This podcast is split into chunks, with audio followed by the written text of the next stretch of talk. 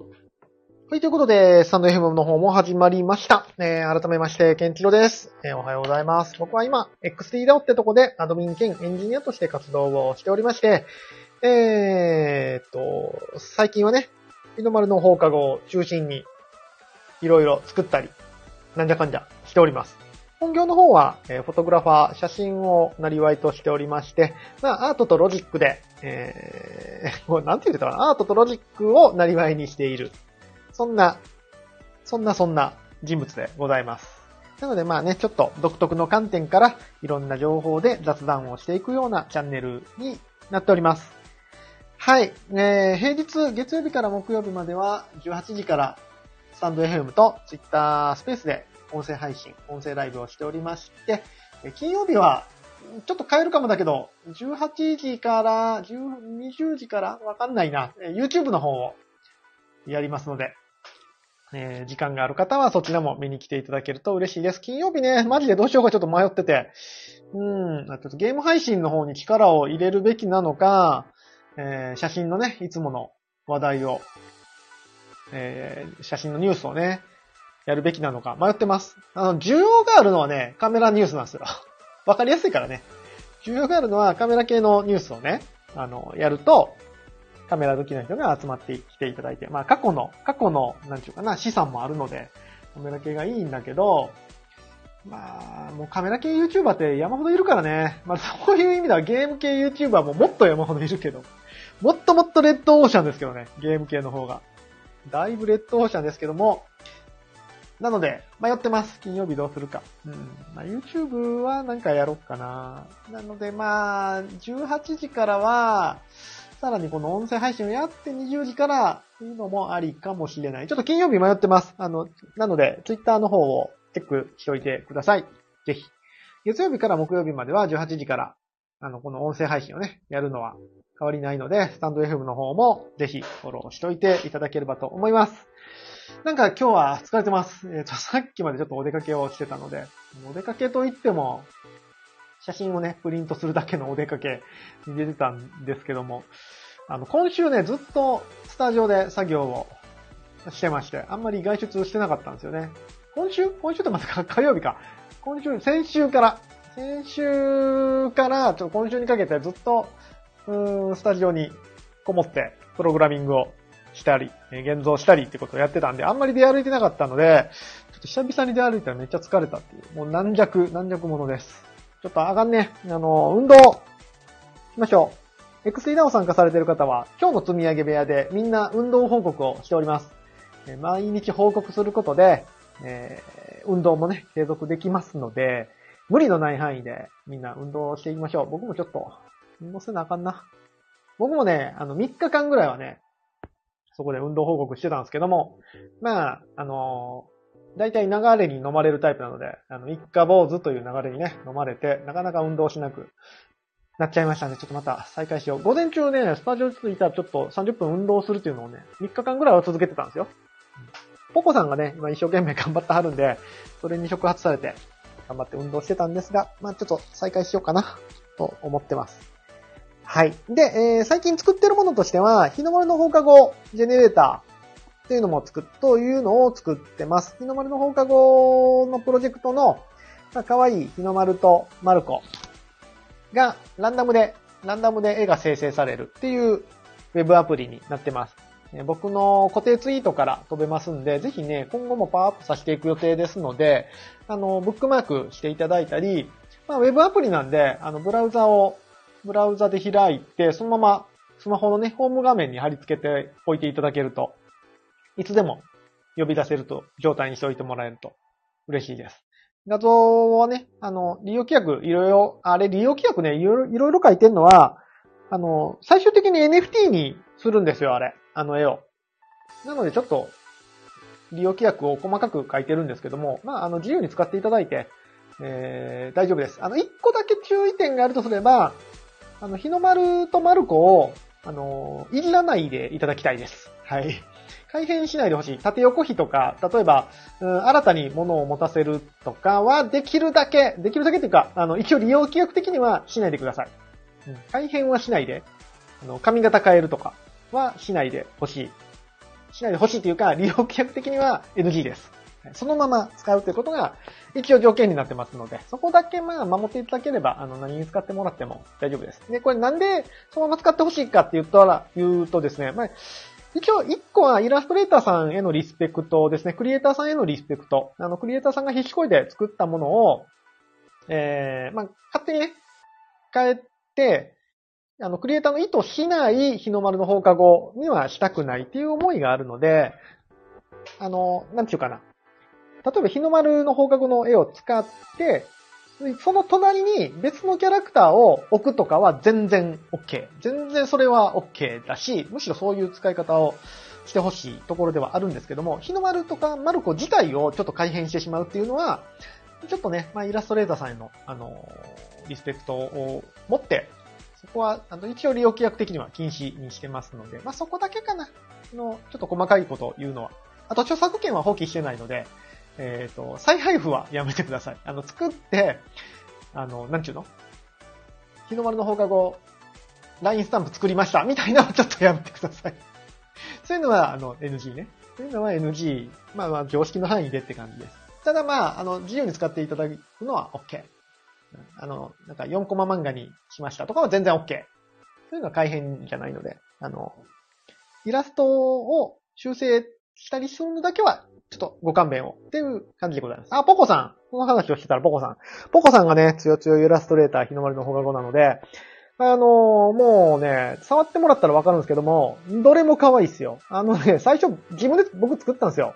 僕作って、ポチポチポチポチ合成してたら、もうね、どれも可愛いから延々ポチポチしちゃうんですよね。それも、これも可愛い、これも可愛いみたいな。ポチポチしちゃう。ポチポチしてるだけで楽しい、日の日の丸の放課後ジェネレーターなので、えー僕の固定ツイートに貼ってありますので、ぜひ、あのブックマークするなり、スマホのトップ画面にするなり、スマホのトップ画面スマホの、なんだアプリ置き場に置いといていただけると、今後もいろいろパワーアップしていきますし、こんな機能を入れてほしいみたいなのがあったら、ぜひ教えてください。あのー入れられそうなら入れます。無理そうならやめます。あ、しんたんさん、ありがとうございます。いつもありがとうございます。あ、いじさんも手振ってくれてる。ありがとうございます。あれね、ちょっともう、もうちょっと日の丸の放課後話しますね。日の丸の放課後ジェネレーターね、あれね、絵をね、絵を、一応、バージョン1.1に、あの、ツイートボタンをつけたんですね。ツイートを勝手にする機能。勝手にするというか、ツイート画面が開く機能をつけたんですよ。うん、あの、バージョン1.1としてね。で、できたら、その合成した絵をそのままね、貼り付けられてたらいいんですけども、それがね、ちょっと今のシステムではできない。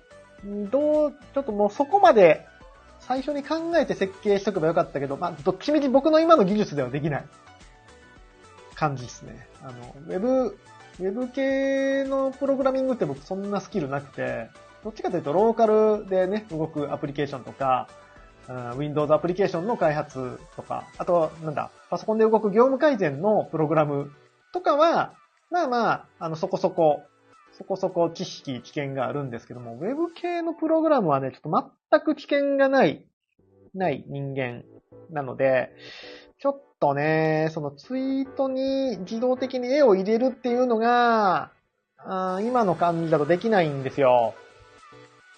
なので、あのー手順としては、まあ、ジェネレートしてもらって、ダウンロードしてもらって、で、ツイートボタンを押してもらって、そのさっきダウンロードしたやつを貼り付けるっていうことをね、ちょっと一手間やってもらわないといけないのが、うーん、ちょっとちょっと、ちょっとちょっといまいちなところではあるんですが、ちょっとね、難しいんですよ。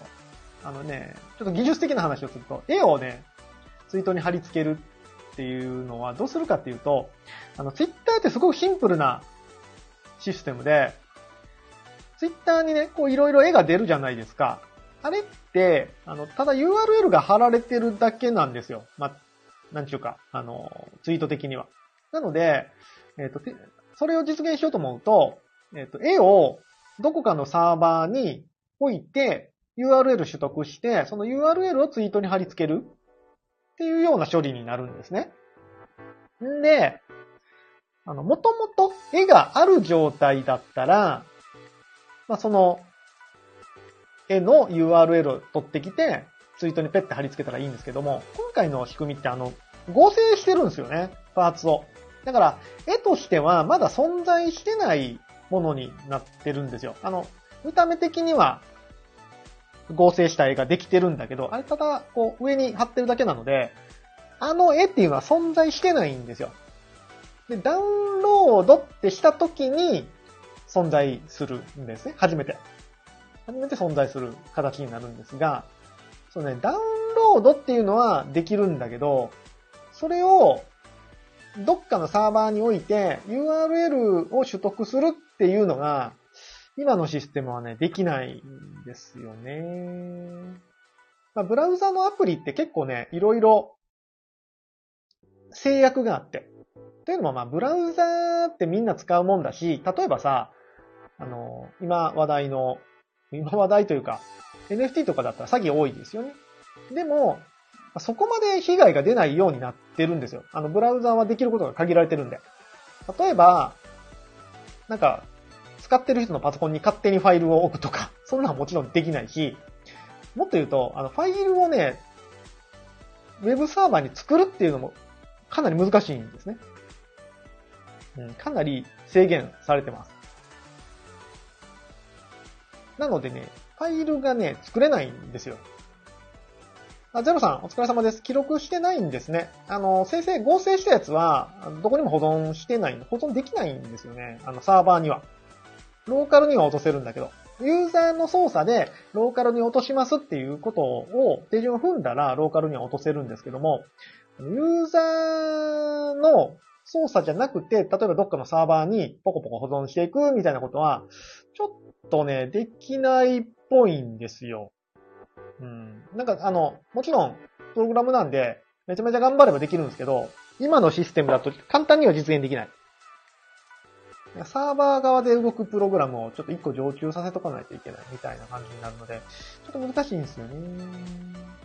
なんかね、あの、最初からそこの辺を考えて設計しとけばよかったんだけど、全然そのあたりは考えてなかったんで、まあちょっと今、現時点ではね、ちょっとめんどくさいんだけど、うん、ツイートするのはね。まあでも、でもでも、それでも使ってくれると嬉しいですね。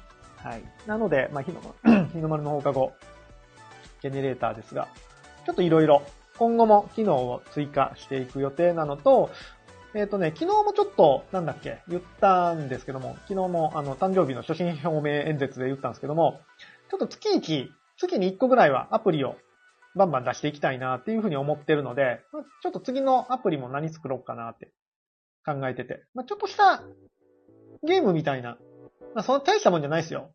大したもんじゃないけど、ちょっとしたゲームみたいなのを作りたいなーっていうふうに思ってるので、まあ、それもちょっと日の丸の放課後と絡めて何かできればなというふうに思ってます。えー、ゼロさん、わかります。最初から用意したものはアップロードできますが、って話ですよね。ああ、そうなんです、そうなんです。あの、そうそう、最初からね、サーバーに置いてたら、それの URL を取得してツイートするっていうのは、まあ、なんてことないんですけども、新たにファイルを書き込むっていうのがかなり制限を受けてて、まあ、専門的な話をすると、あの、ウェブのプログラミングってフロントエンドとバックエンド、え？サーバー、あ、フロントサイド、サーバーサイド、えー、だっけ？なんか、そんな言い方があるんですけど、ユーザーの側で動くのと、サーバー側で動くのっていうのが分かれてるんですね。で今回のアプリは、そのユーザー側で動くやつなので、かなり制限があるんですよ。で、サーバー側で動くやつは、まあ、ユーザーが直接触るもんじゃないので、何でもできるんですよ。基本的には。あのーファイル作ったりっていうことはできるんだけど、今回サーバー側では何も動いてないんで、かなり制限を受けちゃうんです。そして、僕はあのサーバーサイドのプログラムはできない、できないんですよ。知識全くないんで、一から勉強しないといけない。サーバーサイドのプログラムは。ということでね、ちょっと今実現ができてないような状態になってます。まあ、これからアプリをポコポコ増やしていく中で、ちょっと勉強しつつ、なんか回避策が思いつけば、なんか頑張って回避しようかなというふうに思っています。はい。そういう、ケンチロ自身の成長も、あの、見てもらいながら、このね、あ、アプリの開発を、なんていうかな、頑張っていきたいというふうに思っておりますよ。はい。で、で、で、で、で、でです。でです。よいしょ。よいしょ。うんあ、なるほど。これってそういうボタンなんだ。ちょっとスタンド FM の方がね、最近いろんな機能があることに気づいたんだけど、あれなんか変なになった、変なになった、変なになった。あんまりよくわかってない。これ、スタンド FM ので、これ誰がいるかってどうやって見るんかな？見れへんのかな？ちょっとわかんないですね。これか？これか？ちゃうな。誰がいるかって一覧見えたような気がするんだけど見えないな。まあいいや。じゃあ今日は何の話をしようかなと思ってるんですが、特に、特に何も話題がないので、えっ、ー、と、ちょっとパッと見つけた、さっきの記事なんですけども、えっ、ー、と、ポリゴン。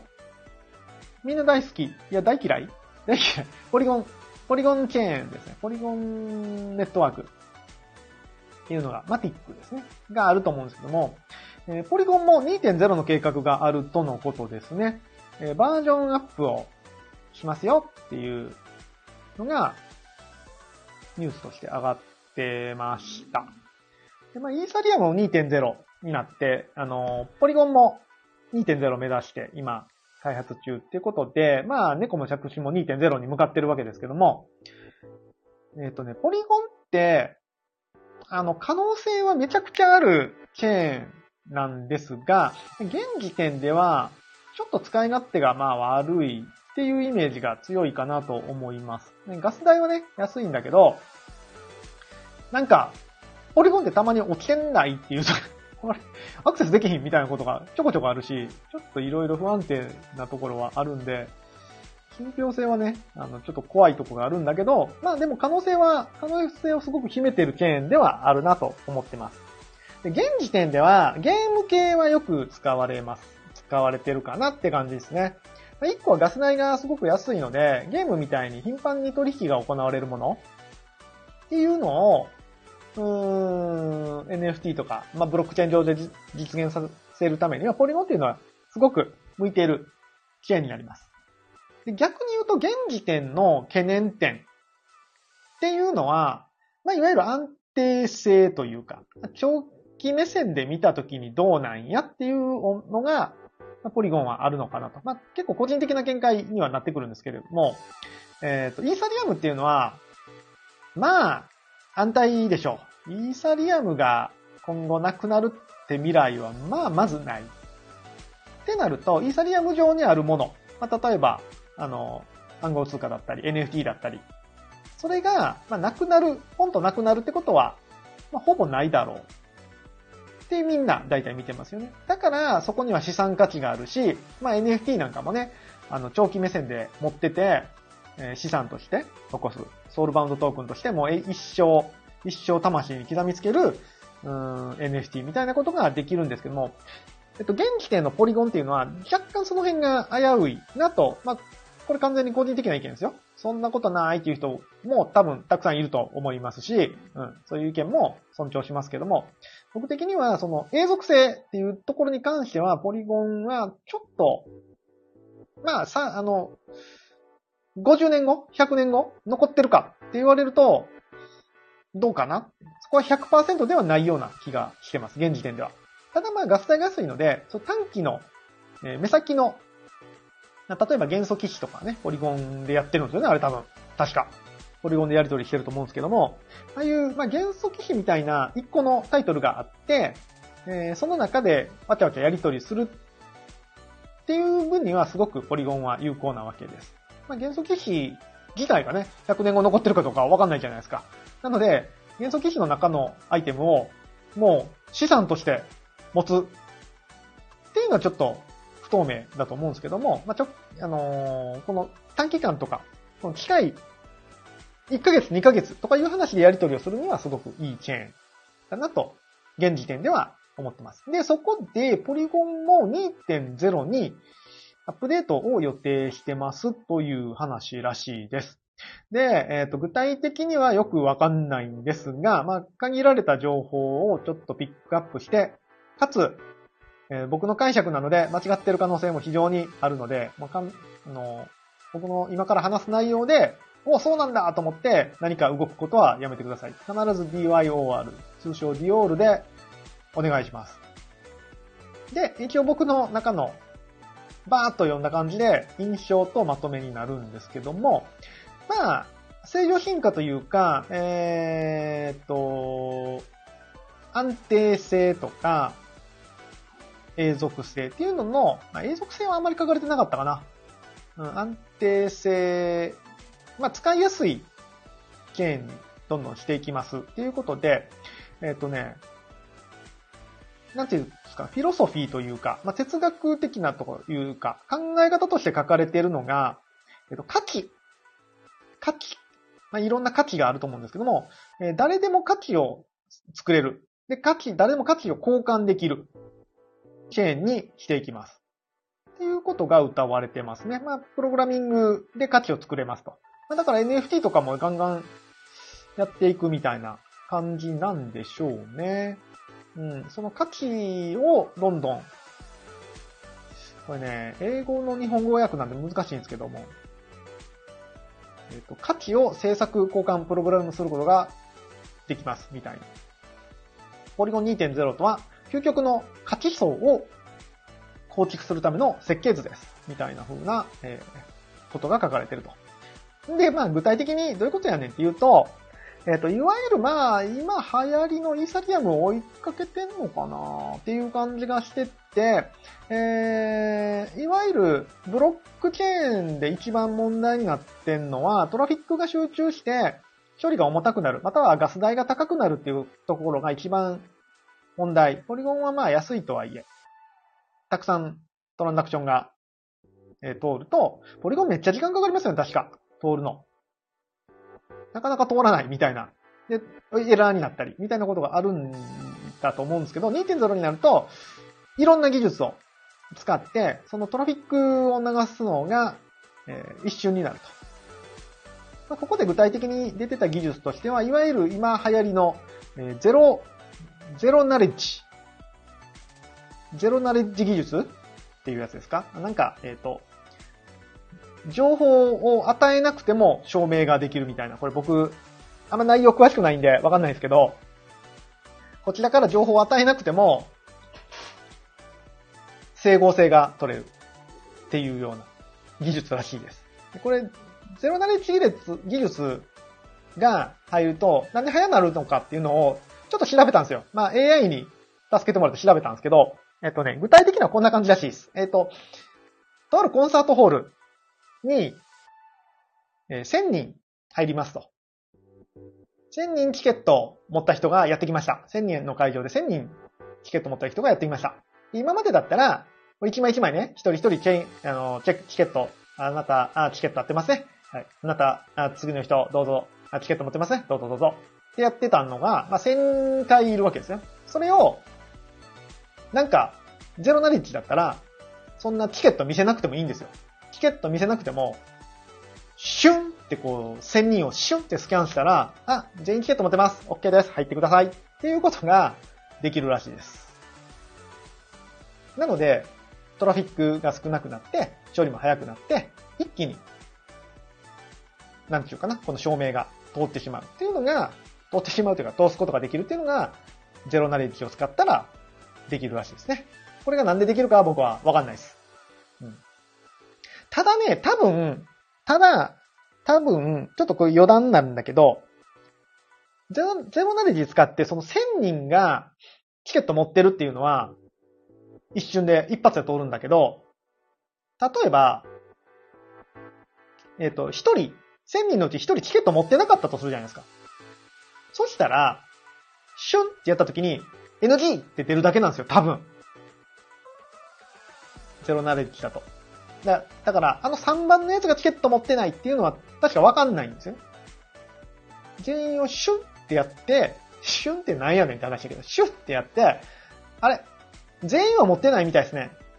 みたいなことになるはず。全員持ってたら、シュンってやった時に、あ、全員持ってます。って言えるんだけど、一人持ってない人がいた時に、シュンってやったら、あ、誰か持ってないです。っていうのしかできないはず。なので、まあ、ここは、あれですね、あの、多分いろんなプログラミングの技術が、今後開発されて、持ってない NG ってなった時に、いかに早くどれが、誰が NG かって探し出す、みたいな。あね、天才が世の中にはいますからね、たくさんの天才がいますから、そういうのをこう一発で見つけ出す技術みたいなのがまた、多分できてくるんでしょうね。うん、ということで、まだ、その、ゼロナレッジだけがすごいわけじゃなくて、それに付随する、うーん、プログラミングっていうのも、非常に重要になってくるはず。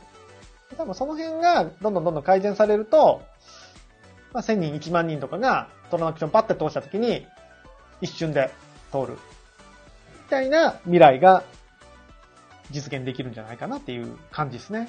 多分ね、多分そんな感じだと思います。んで、ポリゴン2.0はね、あとは何だったかな？あとは何だったかな？あとは、あとはね、あとはそんなにまあ目新しいことは書いてないというか、てかまだそんなにね、あの情報出てないんですよね。うん。ただまあ一個懸念として、あの、みんな言ってるのが、えー、っとね、あれっすね。あの、そのブロックチェーンのテクノロジー的な技術じゃなくて、なんかポリゴンって今危ない、危ないというか、あれなんですよね。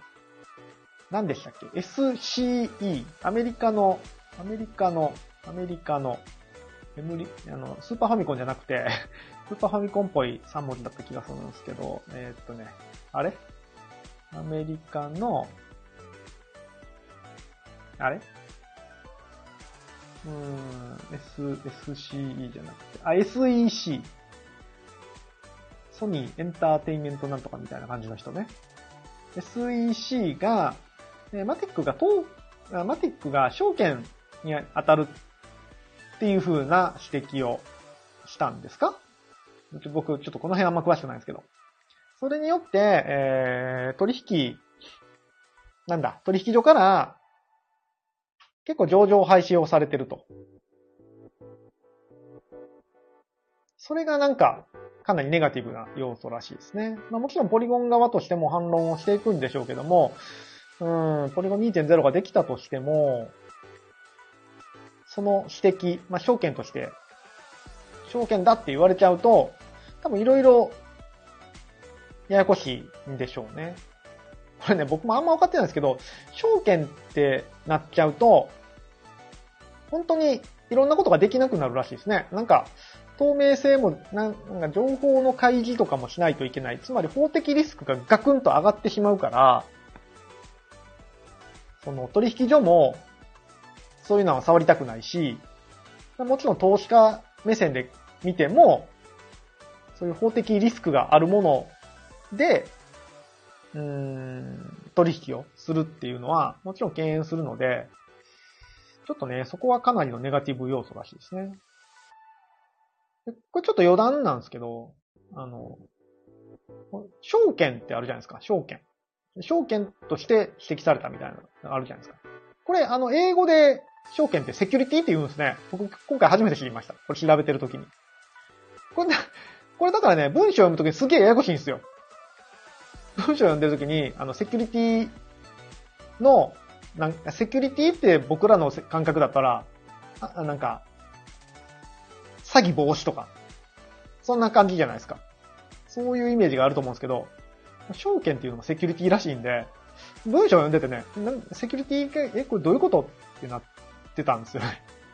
セキュリティの話をしてるんかと思ったら全然セキュリティの話じゃなくて、証券の話をしてるっていうような、あの、文章になってたんで、ややこしいですね。うん。ややこしいんだけど、これなんでセキュリティって言うかっていうと、それだけ、あの、投資家に対して安全、セキュリティのあるものだよっていう意味合いらしいですね、もともとは。セキュリティとして担保されたものですよっていう。わかんないけど、確か、なんかそんな感じらしいです。なので、まあ、セキュリティを担保するためにね、もう、もちろん常にこの S、えっ、ー、と、ソニーエンターテイメントなんとか、えー、SEC か。SEC が常に監視を、目を光らせて、あの、投資家に、なんちゅうかな、投資家の保護を目的とした監視を、証券はされるらしいですね。セキュリティがついてるようなもんです。だから。価格に関しても、あの、適正かとかは見られるらしいし、つい、あの、だいぶ、法的にリスクが、えやり取りをする上で法的リスクが出てくるらしいですよ。あんまりごめんなさい、詳しくないので。そんくらいの薄い情報しか出せないんだけど。ただまあ、技術的にはね、このポリゴン、さっき言ったように、あのー未来、未来はあるというか、面白いことをしようとしてるのはなんか見て取れるので、まあ、ガス代が安くて、早くて、安定性があって、ってなったらもう夢のチェーンになる可能性はあるのはあるんですね。うん。まあ、イーサリアムに対して、イーサリアムとは違うチェーンってところの最有力ではあるとは思うので、ちょっとね、どうなるかがわかんないですね。わかんないけど、なんかでも今の世界的な流れに、を見てると、もうイーサリアムはしゃあないけど、その他は全部潰したろみたいな空気に若干なりつつある気がして、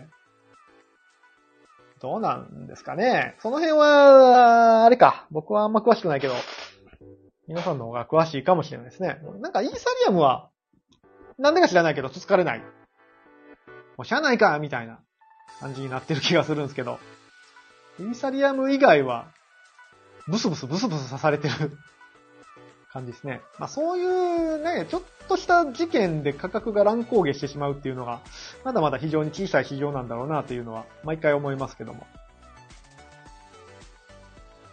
技術的な観点から言うと、もうそんなんやめてほしいなっていうふうに思います。はい。こんな感じかな皆さんの中ではこのポリゴン2.0詳しい人がいたら、ぜひ教えてください。謎ですけども。さあ、今日はこんな感じかな。ちょっと難しい話しました。謎の、謎の難しい話をしましたんで、今日はね、なんか疲れてます。ちょっとお出かけしたから。こんな感じで、えー平日は18時から、まあ、30分くらいでね、サクッと、えー一つの話題をピックアップして、雑談をするチャンネルになります。あ、ゼロさんのコメント拾ってなかった。なんかスクロールが止まってた。夢と希望が詰まってると思うことに。夢と希望がね、ほんと詰まってると思いますけどね、ポリゴンは。ポリゴンはね、あの、いいチェーンだと思うんですけど、現時点ではもうなんせ安定性が、安定性がね、あれなんで。まあ、ブロックチェーンなんてね、あの、安定性がまあ第一ですよ。間違いなく。だって、お金やり取りしてね、そのやり取りが不安定だったら絶対嫌じゃないですか。なので、安定性が第一なんだけど、ガス代安いしね、めちゃめちゃいいチェーンだとは思うんですけども、2.0に移行できるのか移行、なんか、あ、あ、そうか。移行できるのかっていうのと、今後、証券なのか、証券なのかあんまよくわかってないけど、っていうとこがポイントですね。あとなんかあったかな？あとはね、あとはね、あとは、今日ね、ヨドバシ行ってきたんですよ。最後ちょっとだけカメラ談義しましょうか。あの、ヨドバシ行ってきて、写真をプリントしにね、お客さんの写真をプリントしにヨドバシに行って、あの自宅でプリントしてもいいんですけど、まあ、あの、枚数少なかったのもあって、あと、なんだ、2L っていう微妙なサイズだったんで、もうじゃあ、ヨドバシ行って、プリントしようと思ってプリントしてきたんですけど、まあ、あの、現像、あの、プリントが仕上がってくるまでの間に、ちょっとカメラをね、触ってましたけども。あの前ちょっと EVF のね、ファインダーの見え方の話をしたんですけど、やっぱ、やっぱ、僕ソニー合わへんなって、まあ、今日改めて思いました。あと、富士フイルム、そろそろ頑張らない ?EVF。富士フイルムね、僕好きなメーカーで、カメラもデザインも好きだし、あの、操作感もめっちゃ好きだし、富士の APS-C のあのカメラとか、ちょっと欲しいなって思うんですけど、EVF が、やっぱダメだ。だいぶ良くなりましたよ。だいぶ良くなったけど、もう3年前のニコンと比べても、まだまだダメだなっていうイメージでしたね。ハクハクさん、いつもありがとうございます。もう終わりますけどね。もう今日の喋りたい、喋りたいことは全部喋ったんで、ポリゴン2.0について喋りましたけども、もうあの、全部喋りたいことは終わったんで。なので最後はカメラ雑なんですけど。富士フイルムなんであんな EVF ダメなんでしょうね。個人的な感覚なんかもしれないですけどね。あの、ファインダーって、目の機能に直結してるんで、僕目が悪いので、たまたま富士フイルムのやつと合わないだけで、いや、富士フイルム一番いいですよっていう人がいるんかもしれないけど、いやー、なんかのっぺりしてますね。なんか、うん。ピントの山もつかみにくいし、人調節が合ってないのかなと思って人調節頑張って合わせたんですけどね。合わせても、ピントの山見えにくいし、なんか富士のカメラ使ってたらさ、やっぱマニュアルレンズとかでね、撮りたいなと思うんですけども、あれだとちょっとね、マニュアルピント合わないですね、僕の目だと。もうちょっと頑張ってほしいなーっていう感じでしたね。やっぱり、やっぱりキャノンが一番綺麗かな、今のとこでは。うーん、改めて。あ、で、Z8 置いてましたよ、Z8。Z8 実機置いてたんで、触りました。ちっちゃいね。いや、あれは、もう、なんだろう。ニコンのカメラの完成形な気がする。触ってたら。もう、もうこれで、少なくとも僕が死ぬまではこれでいっかなって思っちゃうカメラな感じでしたね。もうなんか、不満点がないというか、大きさにせよ、バランスにせよ、性能にせよ。これでいいじゃんってなっちゃうね。こっから足し算で望むことって何が出てくるかなっていう感じですね。えー、ゼロさん、キャノンとニコンだと思います。ファインダー覗いて撮りたいと思えるな。いや、そうなんですよね。ソニーも、富士も、あとは、えっとね、あれ、どこ？パソパナソニック？パナソニックは多分好き嫌いが分かれる。僕はあんま好みじゃないけど、綺麗。綺麗です。はい。僕はあんま好みじゃないけど、綺麗だし、あれ別々にピントの山も見やすいと思うんですね。ただ、キャノンニコンはちょっと一歩飛び抜けてるなって。まあ、キャノンがとちょっと飛び抜けてますね。飛び抜けてる感じがします。で、な、何やったっけ？あ、そう。Z8 置いてあったんですよ。で、あのー、再生ボタンの位置、Z9 から変わってるんですね。あれはめちゃくちゃ英断っすね。最高にいいですね。Z9 の時気づいてなかったんだけど。あの、右手親指の位置に来てますね。これは、めっちゃいい。でも、もっと言うと、全部カスタムボタンにしてって感じですけど。全部カスタマイズさせてってほしいんですけど。今までの再生ボタンがファンクションボタン3に変わってて、これカメラしない人だったら何言ってるかわからないよね。ちょっと最後、最後だけちょっとこの話させて。これね、再生ボタンが右に来たんですよ。これめっちゃいいね。あの、ミラーレスって、ちょっと、ちょっと想像してください。ミラーレスって EVF だから、ファインダー覗いたまま、で、ずっと操作ができるんですよ。一眼レフって、光学ファインダーだから、こう、カメラの情報を撮ろうと思ったら、顔から、これ僕あの、ライブ配信、あの、映像じゃないのに今手でカメラを持ってる格好をしてるんですけどね。ここんな感じで、こんな感じでって伝わらへんな。えっ、と、カメラ覗くじゃないですか。で、再生ボタンを押したら、今までの一眼レフのカメラって、カメラを顔から離して背面液晶で確認してたでしょ？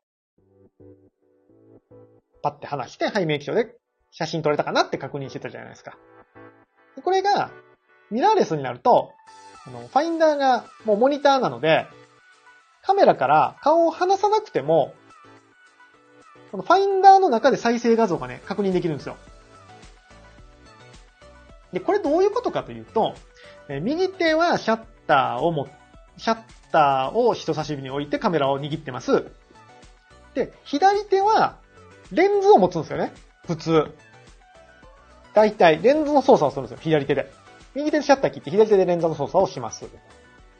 で、カメラを目につけてますと。目にね、ピッて当ててますと。で、この状態で、再生ボタンを押せたら、あの EVF、ファインダーの中で再生画像が見れるんですよ。わざわざこう顔からカメラ離さなくても。で、もしこれがね、再生ボタンが左側にあって左手で操作しようとすると、左手のレンズを持ってる左手を、一回レンズから離して本体の方に持ってきて、再生ボタンを押さないといけない。しかも、あの、顔のとこなので押しにくい。顔で隠れてるんでね。カメラは。すんごい押しにくい。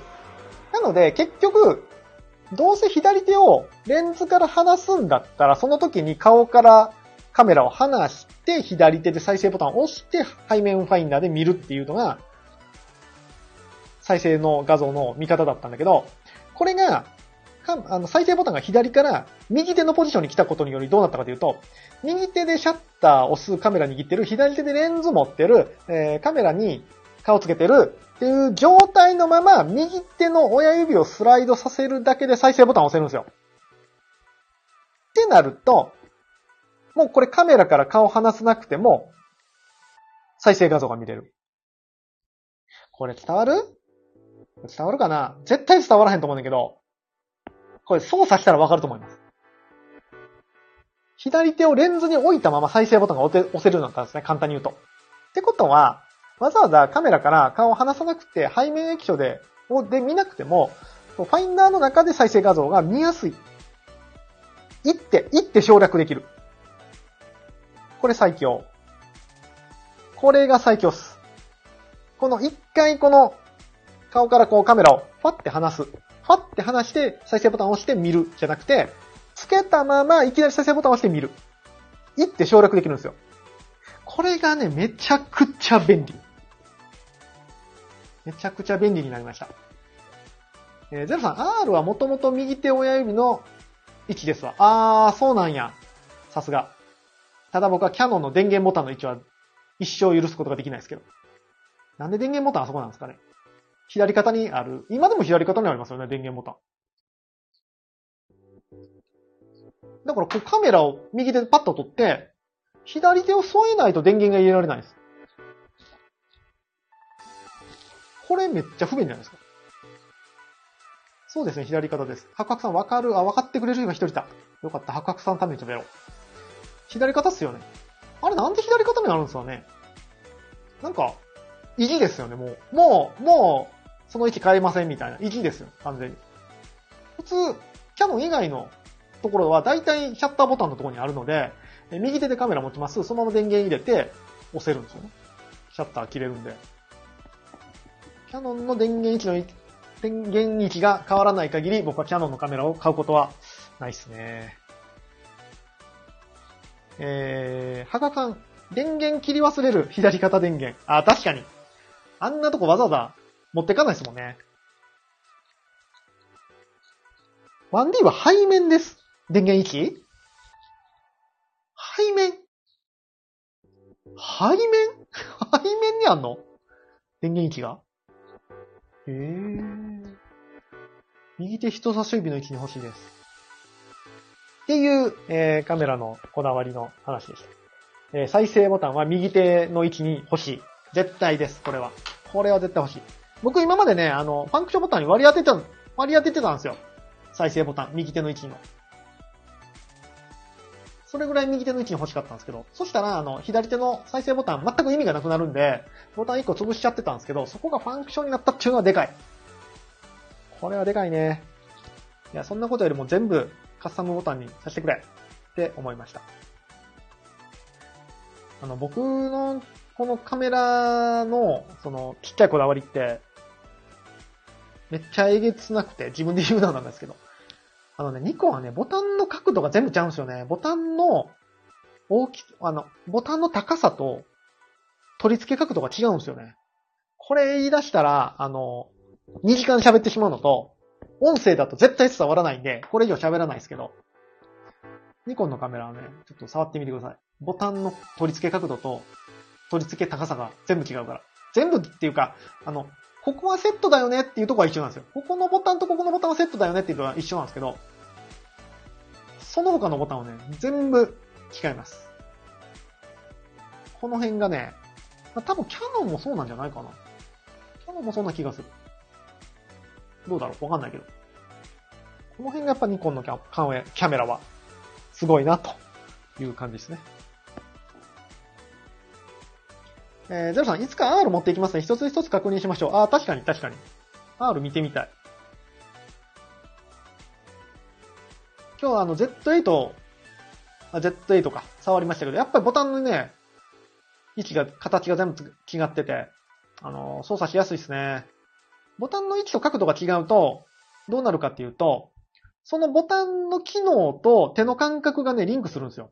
手で触った時に、あ、このボタンはあの機能だなっていうのがだんだんね、染みついてくるんで、ボタンに押さなくても、触れた段階でどのボタンかがね、だんだんこう、脳とどんどんリンクしてきて、このカメラと脳が一体化する感覚が出てくるんですよね。やばい。カメラの話し出すと止まらんわ。ポリゴン2.0の話はめっちゃ難しかったけど、ポリゴン2.0は台本作ってもあの手いただくでしたけども、カメラの話だと、何の台本も作らなくても、あと2、3時間喋れます。じゃあ今日はもうこれ、だらだら喋ってもあれなんで、こんくらいにしよう。えー、今日は火曜日ですね。火曜日です。明日が水曜日週の中日。早いなぁ。あの、スタジオで作業してると1日がめっちゃ早い。ということで、明日も18時から、えーえー音声配信しますので、ぜひ、えー聞きに来ていただけると嬉しいでございます。明日何の話しようかなあの、ネタも募集です。このことについて話してくださいみたいなのがあったら、えーぜひ教えていただければと思います。はい。えー、繰り返しになりますが、まあ、繰り返しと宣伝になりますが、えーっと、現在、日の丸の放課後ジェネレーターっていうのを、え1.1をリリースしまして、僕の固定ツイートに貼ってますので、えー、可愛い日の丸とマルコが生成できますので、ぜひ遊んでみてください。で昨日の、機能の追加要望があったら、ぜひ、こんな機能をつけてほしいっていうのをぜひ言っていただけると嬉しいです。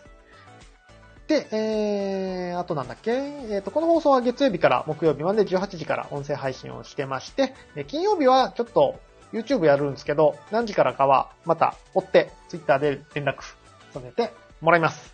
では、今日こんくらいにしたいと思います。えーと、あとなんか言うとこだったっけ？今日はあれですね、XEDAO の AJ さん対談企画。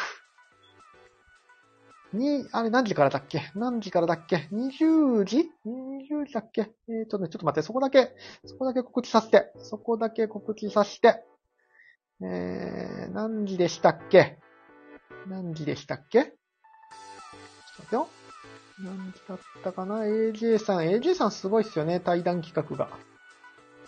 えーと、21時から、シェフのすけさんと AJ さんの対談が、ツイッタースペースであります。シェフのすけさんはこの X2E サイドキックス、あれ、X、エクシスの、えー、ファウンダーで、二次創作プロジェクトのね、ファウンダーで、もうすぐリリースですからね、そのリリースに絡むお話が、えー聞けると思います。エクシスとはどういうプロジェクトなのかっていうのがね、結構深い思いがあって、されてる方なので、面白い話が、多分 AJ さんなら引き出してもらえると思いますんで、そちらもぜひチェックしてみてください。では、今日はこんくらいにしたいと思います。